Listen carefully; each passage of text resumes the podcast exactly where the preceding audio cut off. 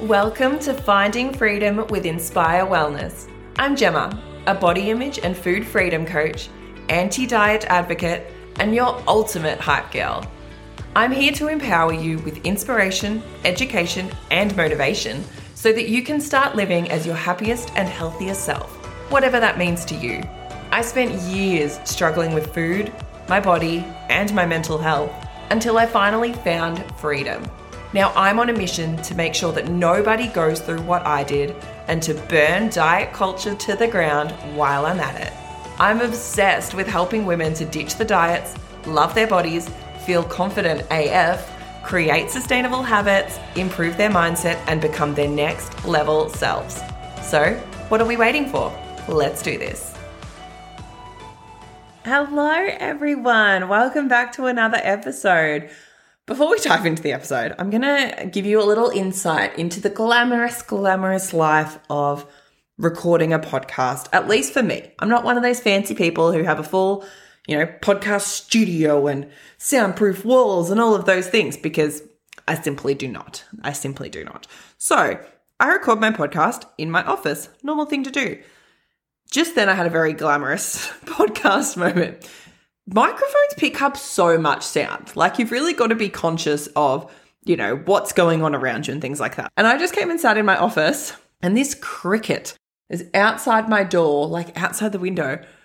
And it's like, it was just going full screamo mode. It just would not stop. It was like, would not stop. So I just had to go outside in the pouring rain and stamp my feet around in my Birkenstocks and my socks to try and shut this cricket up. Not to squish the cricket. I'm not squishing the cricket, but had to go stamp around until it stopped screaming. So that's my glamorous story for you. Probably not a story you needed to hear, but here you are.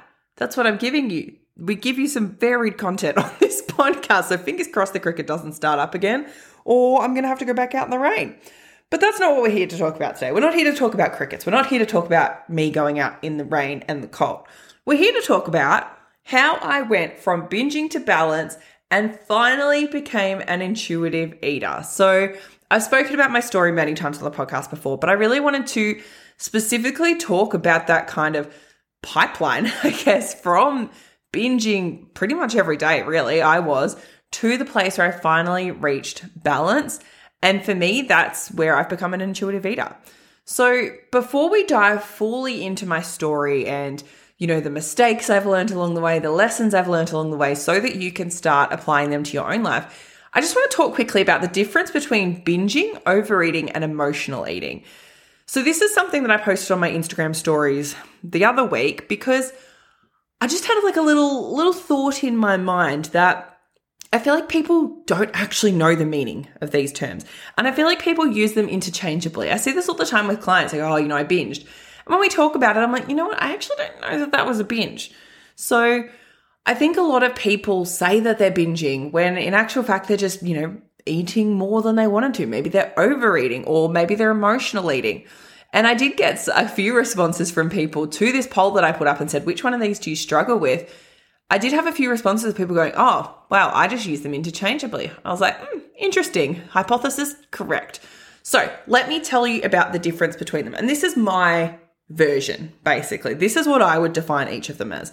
So the first one for binging or binge eating, I would define that as eating a large quantity of food in a short amount of time and feeling out of control while you're doing it. Like you feel like you can't stop yourself. And I think that's a really key part of this. It's not just, oh, I, you know, I ate a whole block of chocolate sitting on the couch while I watch MAFS. It's the feeling like you can't control yourself that I believe is the key to the binge eating, really. I feel like that's what defines a binge. I know for me, when I used to binge, it was like an out of body experience. Like afterwards, I'd be like, did I just do that? I don't even remember doing all that. Like I physically could not have stopped myself. And then we talk about overeating. So I would define this as, I guess, eating too much, like quote unquote too much. But I actually don't really like the term overeating because what constitutes too much? Like that's going to be different for everyone. And often I think people think that they're overeating when in actual fact they're just eating enough to fuel their body because diet culture conditions us to believe that we need far less food than what we actually do. So for a lot of people, you know, maybe we go back for seconds of dinner and then we're like, oh, I overate. But in actual fact, we were just hungry. In actual fact, our body just needed more energy. But we believe that we shouldn't have done that because that's what diet culture tells us. So I guess another definition of overeating could just be like eating past the point of comfortable fullness. So if you, you know, getting to that point where you're like, oh yeah, nah, I'm I'm too full, I suppose. I guess I'm okay with using that definition. So eating past the point of comfortable fullness or just eating like quote unquote too much, which I like less. And then finally, emotional eating is eating as a way to deal with feelings instead of to satisfy your hunger. So emotional eating or comfort eating, you know, terms can be used interchangeably. It's not always a bad thing. Like, I think it's fine to do that sometimes. We don't always have to eat just for hunger reasons. Like, we're not robots. And humans eat for connection, we eat for celebration, we do eat for comfort sometimes, and that's fine. It only becomes a problem when that's our only coping mechanism.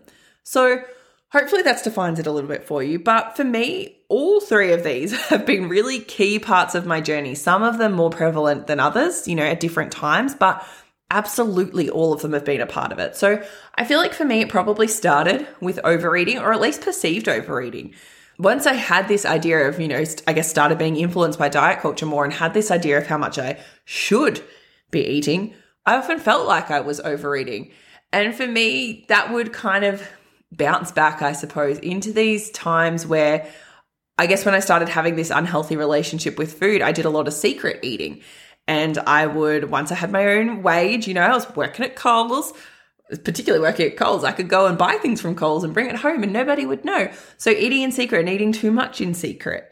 That was my first real kind of foray into overeating, I suppose. So sometimes it really was eating, you know, too much, like eating past the point of comfortable fullness. And sometimes it was just eating what I thought was too much.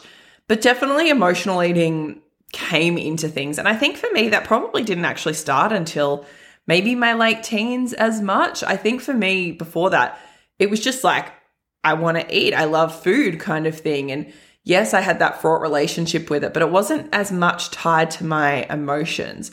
But once I kind of hit maybe my 20s, I think emotional eating came into it a bit more. And particularly once I moved out, particularly once I lived alone and I was, you know, cooking my own meals and getting my own snacks and doing everything alone.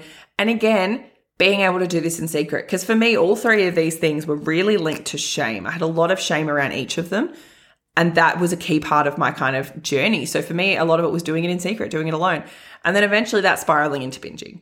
And that was absolutely something I did alone. Never once have I binged in front of another person or around another person. And I think that's really common. I think a lot of people will relate to that.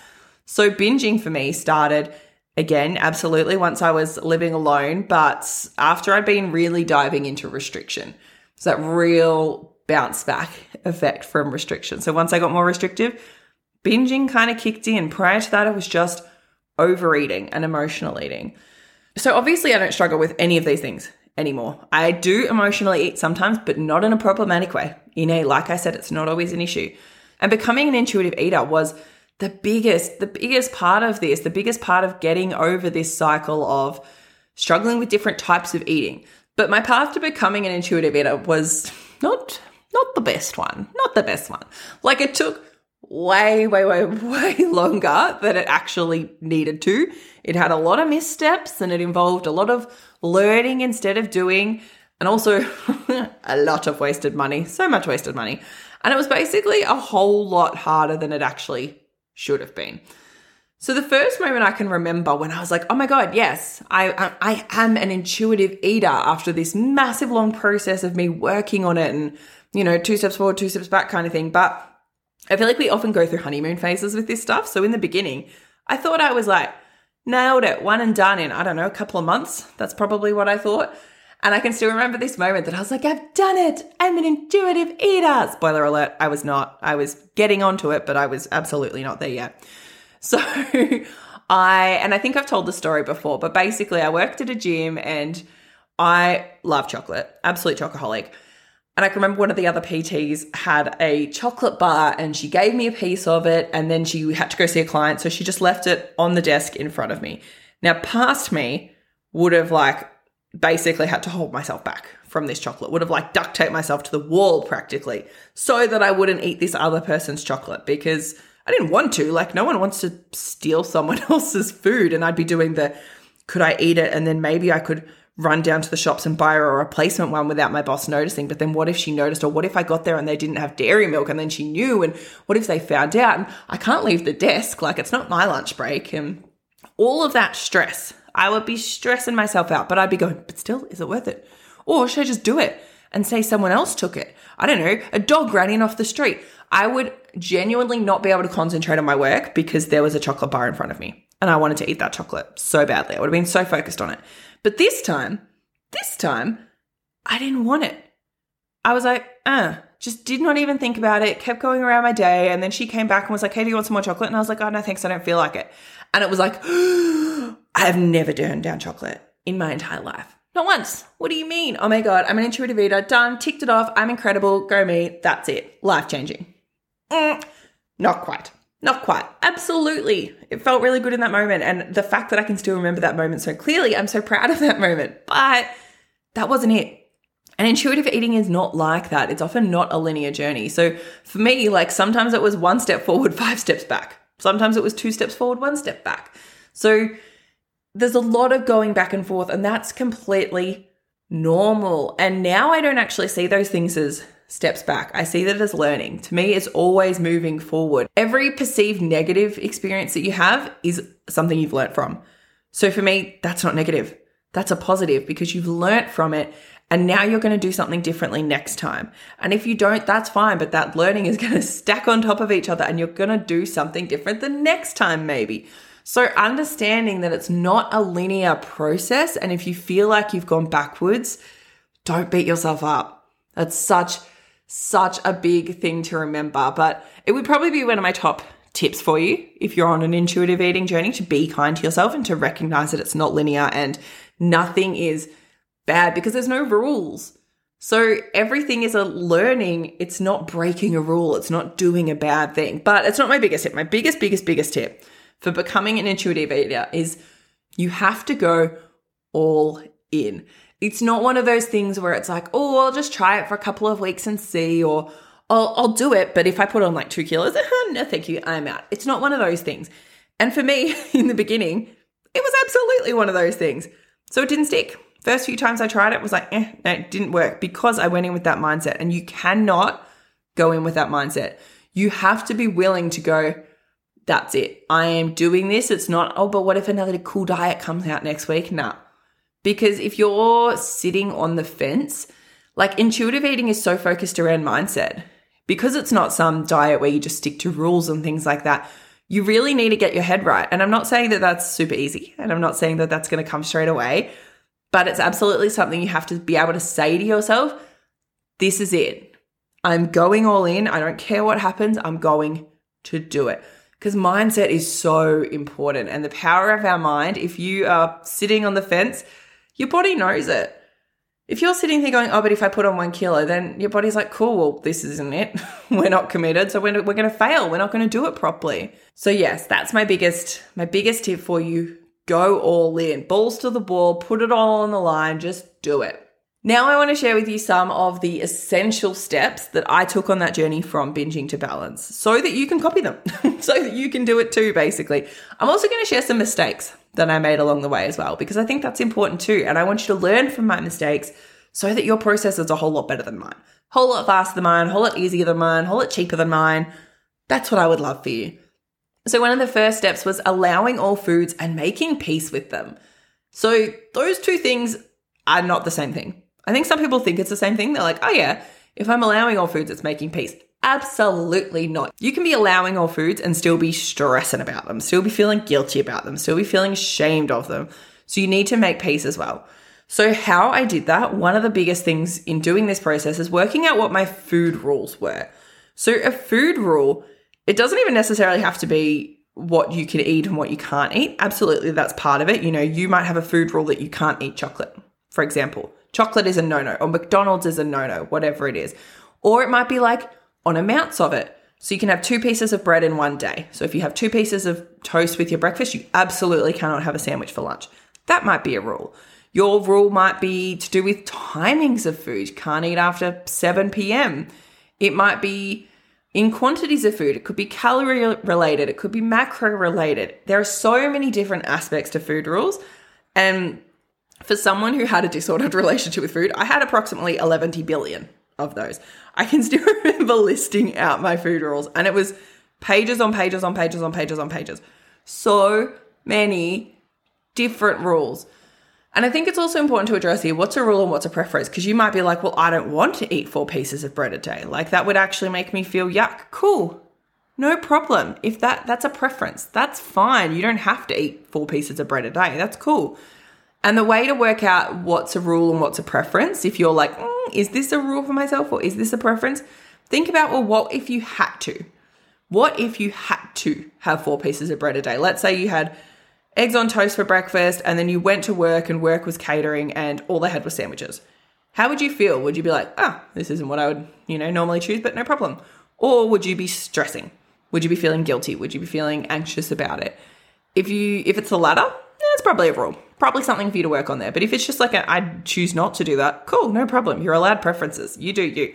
So my mistake when it came to allowing all foods and making peace with them is that I tried to do it all at once. I tried to just chuck every single food rule from my multiple A4 pages out the window and go ham. And I just ended up in this like period of wild overeating. And I think that's normal. Like I, I think I've done an episode on this before that it's okay to do that. I think most people who do go on this journey do have that period of like wild overeating and that's that's fine. But the way I did it was probably not the smartest. Like it was very much like go wild on every single thing and it just stressed my nervous system out. Like I didn't feel good. I didn't feel good about it. Any it, there was no like there was probably a day of hell yeah, I can do whatever I want. And then after that it was like, "Oh my god, this is too much. I'm really stressed. I'm scared. I don't like this." I'm not having a good time. This is not fun. And so I just, yeah, freaked my nervous system out basically. Like I've always liked going all in on things, which is why I like, you know, diets. I was like, yes, the rules. I love the rules. So if the rule is there are no rules, I was like, done. Let's take this to the extreme. Let's go all out on it. So that was probably my mistake. I absolutely believe in taking a bit more of a baby steps approach. So breaking one food rule in a way that makes you feel safe in a way that makes you feel comfortable because it can be a really scary process for someone who has really strict food rules. It feels scary. Yeah, I feel like that's the best word for it. It feels scary. So instead of stressing yourself out more and trying to break 10 rules at once, one at a time, take it easy. Another part of this was changing my language around food. So that was a really important one for me with making peace with food. I never said things like good or bad in relation to food. Well, I mean, I did, but I would catch myself and go, ah, no, we don't say that anymore. There is no moral value to food. Food is not good. Food is not bad. I'd give myself a talking to for that. I wouldn't say things like, oh, I shouldn't have eaten that again. Or if I did catch myself, I would consciously change that. Or, you know, speaking guiltily about food in general. I removed that guilt. That was the biggest, big, big, big part of it for me because I had so much guilt around what I was eating, around when I was eating, around how much I was eating, all of those types of things. So it was a real like self compassion, bringing that compassion into it. Another step on my journey was shifting my mindset and all of my beliefs around food and around bodies. This was, whew, this was huge. This was probably the biggest. And I know I've said this before. This is one of the biggest things you can do. So I had to go really, really deep on my beliefs about food and unlearning everything I've ever been taught about health. All of the things. Now, like, I'm a nerd. I need all of the knowledge at all times. So for me, I went and I listened to every podcast and I read every book and I took notes on everything. So I had facts to refer back to, like when that self doubt crept in. So about things like, you know, health and things like that, about what's healthy, what's unhealthy, about obesity, about nutritional content around food, around what we actually need to survive and to thrive and all of these things. I went and just, you know, went through all of them, every single one of them, because that's that's who I am. And then my beliefs about bodies as well. I had to really go through and recognize my limiting beliefs, recognize my prejudices, recognize my fat phobia that I had. Because absolutely, I had internalized fat phobia. We all do. Like, we're conditioned to believe that. We're conditioned to believe that people in bigger bodies are less than. And it feels gross to say. And it's really hard to admit that for a lot of people. But for most of us, that's how we're raised. That's what society tells us. So there was big, big, big work there to do, really deep work about changing my beliefs about bodies. And a really huge part of that for me was putting weight loss on the back burner. So I really had to change my priorities because I realized that focusing on this, focusing on weight loss all the time, it wasn't working. like something needed to be done differently. And I always had this, you know, belief that I could do it and the next time it will work for me, the next thing I do, that'll be the answer. I just, there's something wrong inside me that needs to switch and then the weight loss will change my life, blah, blah, blah. But I realized that wasn't working because it hadn't worked for 16 years. So I was like, you know what? It's probably not going to start working. Let's try something completely different. Let's go all in on this thing and see what happens. So, like, I still wanted to lose it. Absolutely, I still wanted to lose weight when I was on this journey to becoming an intuitive eater. And I also I thought I'd always feel that way. Like I genuinely could not see a future where I didn't care about my weight, where I didn't care about weight loss.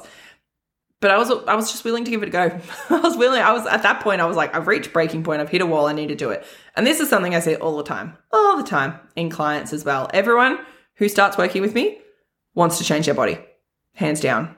Every single person wants to, whether it's lose weight or shift it or like shift the way their body looks or whatever. Pretty much everyone wants to.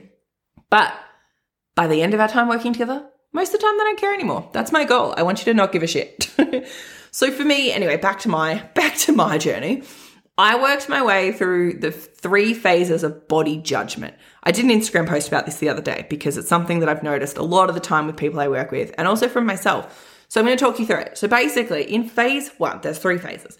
Phase one in this phase, you're judging the way people's bodies look. Like you've got those sometimes kind of mean thoughts popping up about people in larger bodies or maybe who have a different body type than what you consider the ideal. But it's also just not limited to other people. Like you judge your own body as well. And you've probably got really strict standards for yourself or you've got that like inner bitch running rampant in your head. That's phase one. Phase two is when you're like, but it's different for me. Like you're not judging other people's bodies. You're looking at, you know, plus size babes in crop tops and thinking, yes, queen, love that, you're hot. But the same rules don't apply to you. Like other people can do whatever they want and you love it, you're here for it, you're frothing it. But you're still hardcore criticizing your own body and you just don't think that's ever going to be possible for you. Like it feels different from you. And then in phase three, which is where I'm at now, there's no judgment.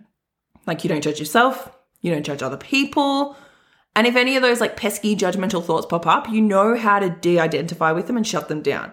It's like judgment nirvana. So I am currently in phase three, but when I started, I was phase one.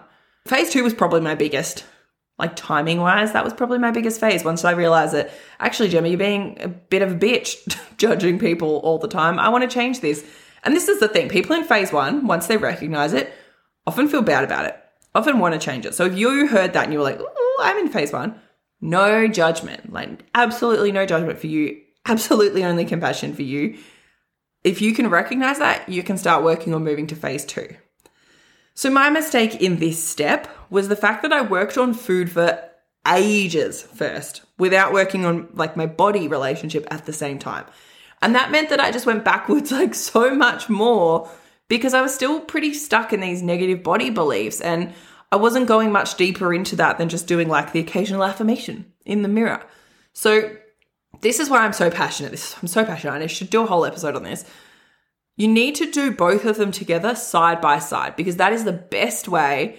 And that's why I teach that in the confidence code. I teach both of those things, food relationship and body relationship at the same time, working on them together because you cannot nail one without nailing the other. It is simply not possible. Now, the next step on my journey was reconnecting with my hunger and fullness cues. So, a lot of people have really out of whack hunger and fullness cues, particularly if you're someone who's been dieting for a really long time. And maybe you like, I don't diet, but you lifestyle change it for a long time. You try and control your food intake or try and control your body for a long time. Basically, you suppress those natural hunger and fullness cues. So the way it works is like if your body keeps sending you a signal and saying, Hey Gemma, I'm hungry. Here's a rumbly tummy. And you keep going, Oh no, I shouldn't be hungry yet. I had XYZ for breakfast. Or, oh my God, no, I only ate two hours ago. Or, oh no, but dinner's only in an hour. So I shouldn't eat now. I can't eat now. Or I'll just drink water instead. Or I'll go for a walk. Or I'll paint my nails or whatever bullshit those Instagram posts suggest you do.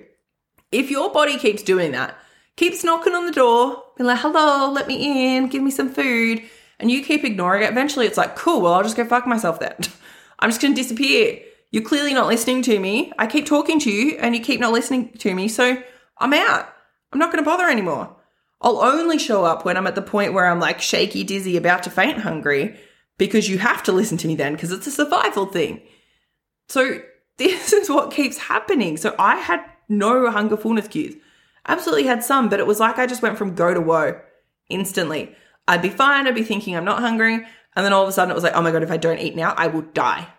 So a lot of people are like that, but for me, absolutely did not have the hunger fullness cue. So I really had to reconnect with them. So for me, that was about bringing that conscious awareness to it. And like I had a lot of data for how my body reacts to hunger after like restricting and binging and doing intermittent fasting and emotional eating. I felt like my hunger couldn't be trusted. I knew that my hunger couldn't be trusted because my signals were out of whack. But I ex- approached it like an experiment. Like, okay, think back to when you were intermittent fasting. Like, when were you hungry? What data did that give you? Like, I didn't like data things in school, but now I love it. Give me all the data. So, really tapping into myself, like, okay, I'm noticing that I start getting grumpy at like 11 a.m. if I haven't eaten. Cool. Maybe that's a signal of hunger for me. I'm not getting the typical hunger signals that I would expect, like, you know, a rumbly tummy or something, but I'm starting to get a bit grumpy. Maybe that's to do with it.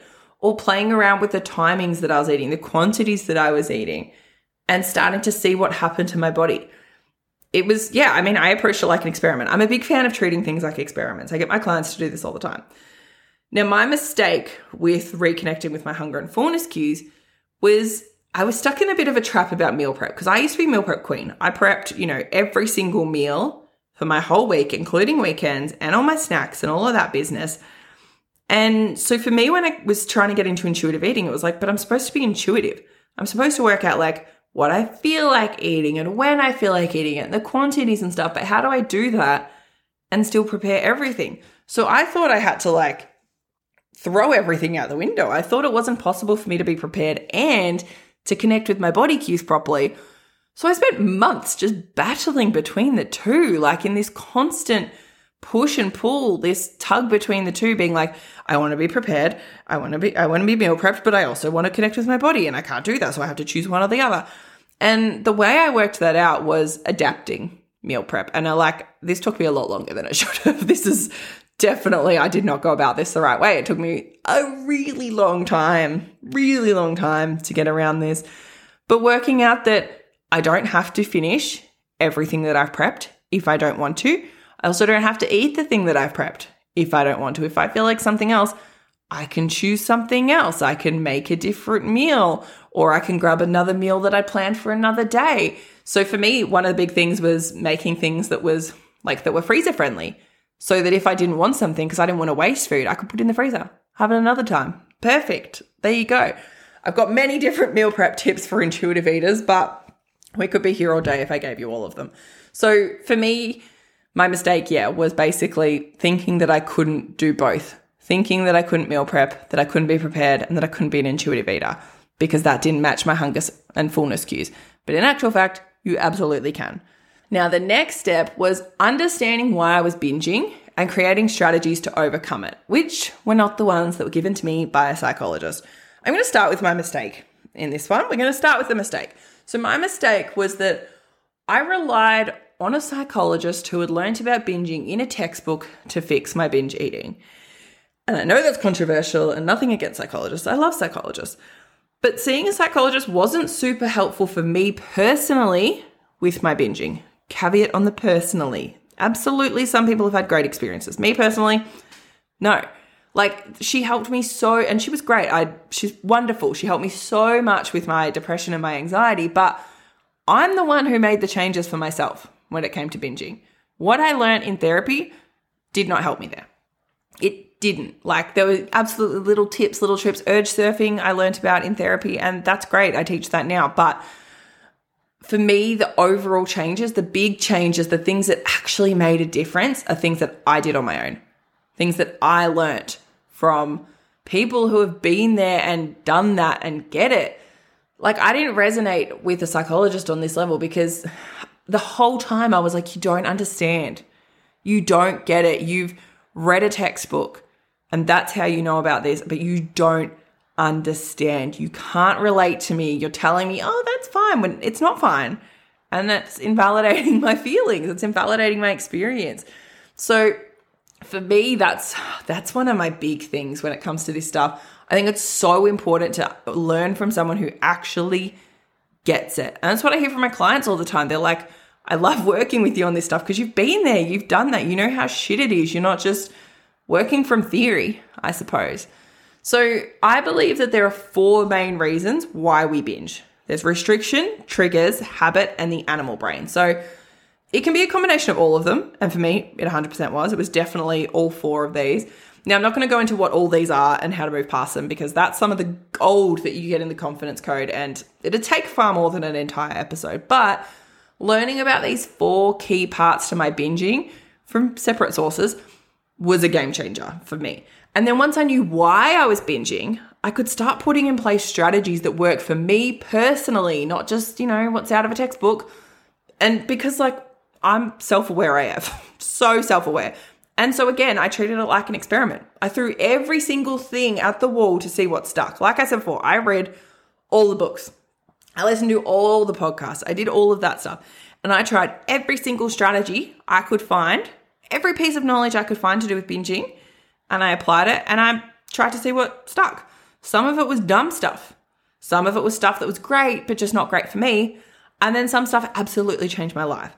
So, if you're in this situation, if you're someone who's binging, I think it's a real combination of learning and doing. So, I did a lot of learning, a lot of understanding, a lot of self reflection before I truly started doing that actual work and making the changes that would solve the binge eating problem. Not just like providing band aid solutions to help in the moment, but things that, you know, wouldn't actually help long term, which is also where I feel like a lot of people go wrong. We do like things that maybe help in the moment, but we're not working on the whole issue. So it doesn't last.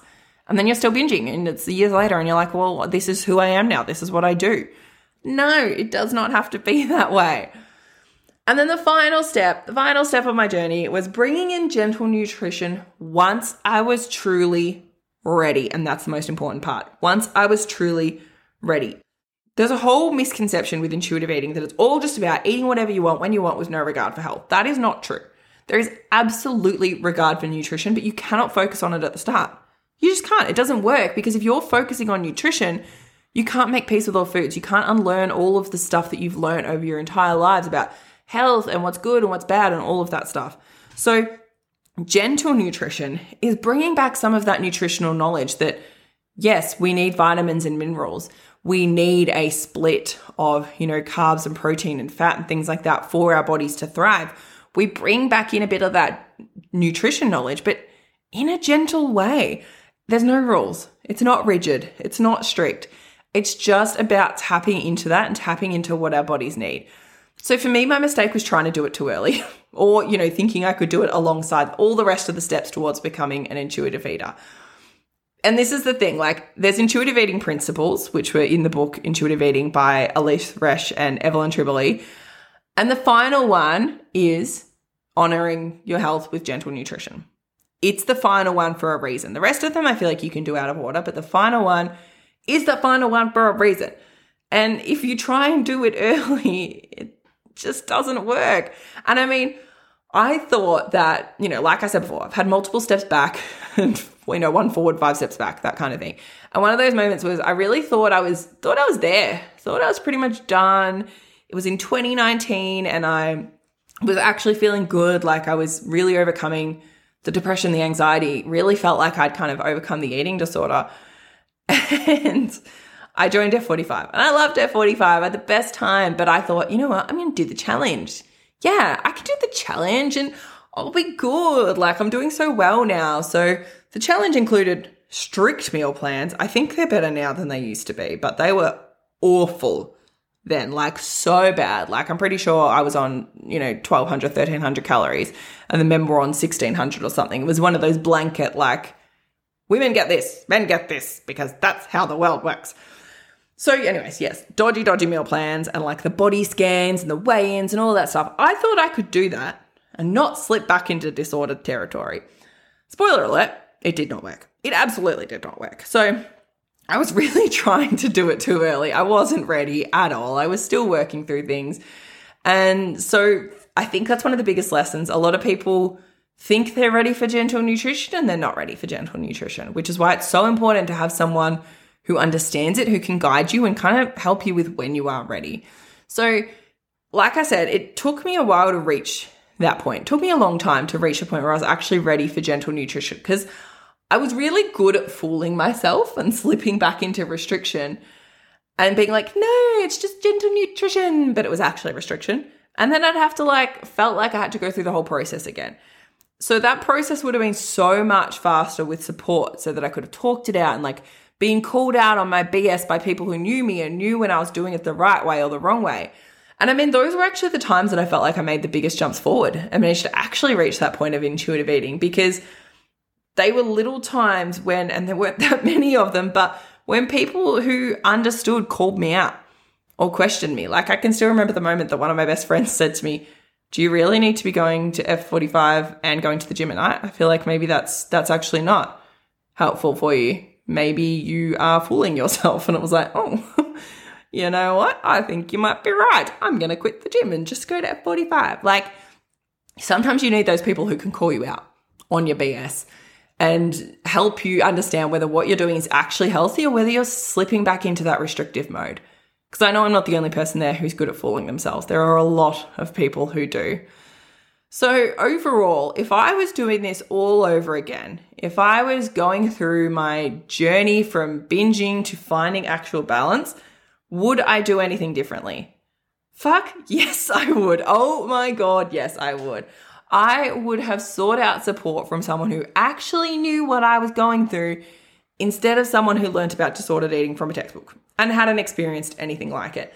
And that's why I created the confidence code because I want to give you that exact step by step formula of what actually worked for me without all those missteps, without all that wasted time, that wasted money, that wasted effort, blah, blah, blah, blah, blah. That's what I want to give you. Step by step, easy, no fluff, actually works. So the waitlist is open now, and anyone who's on it will get first access, VIP bonuses, and some other sneaky surprises. So if you're keen, which if you've listened to this whole episode, you probably need it. So go and join the waitlist now. I'll pop the link in the show notes for you. Can't wait to open it again. It is my favorite thing that I do. I love, love, love, love, love, love this program. It is literally like it's like my baby. It's it's incredible. So the waitlist is open. Go and join, and I'll see you in the next episode.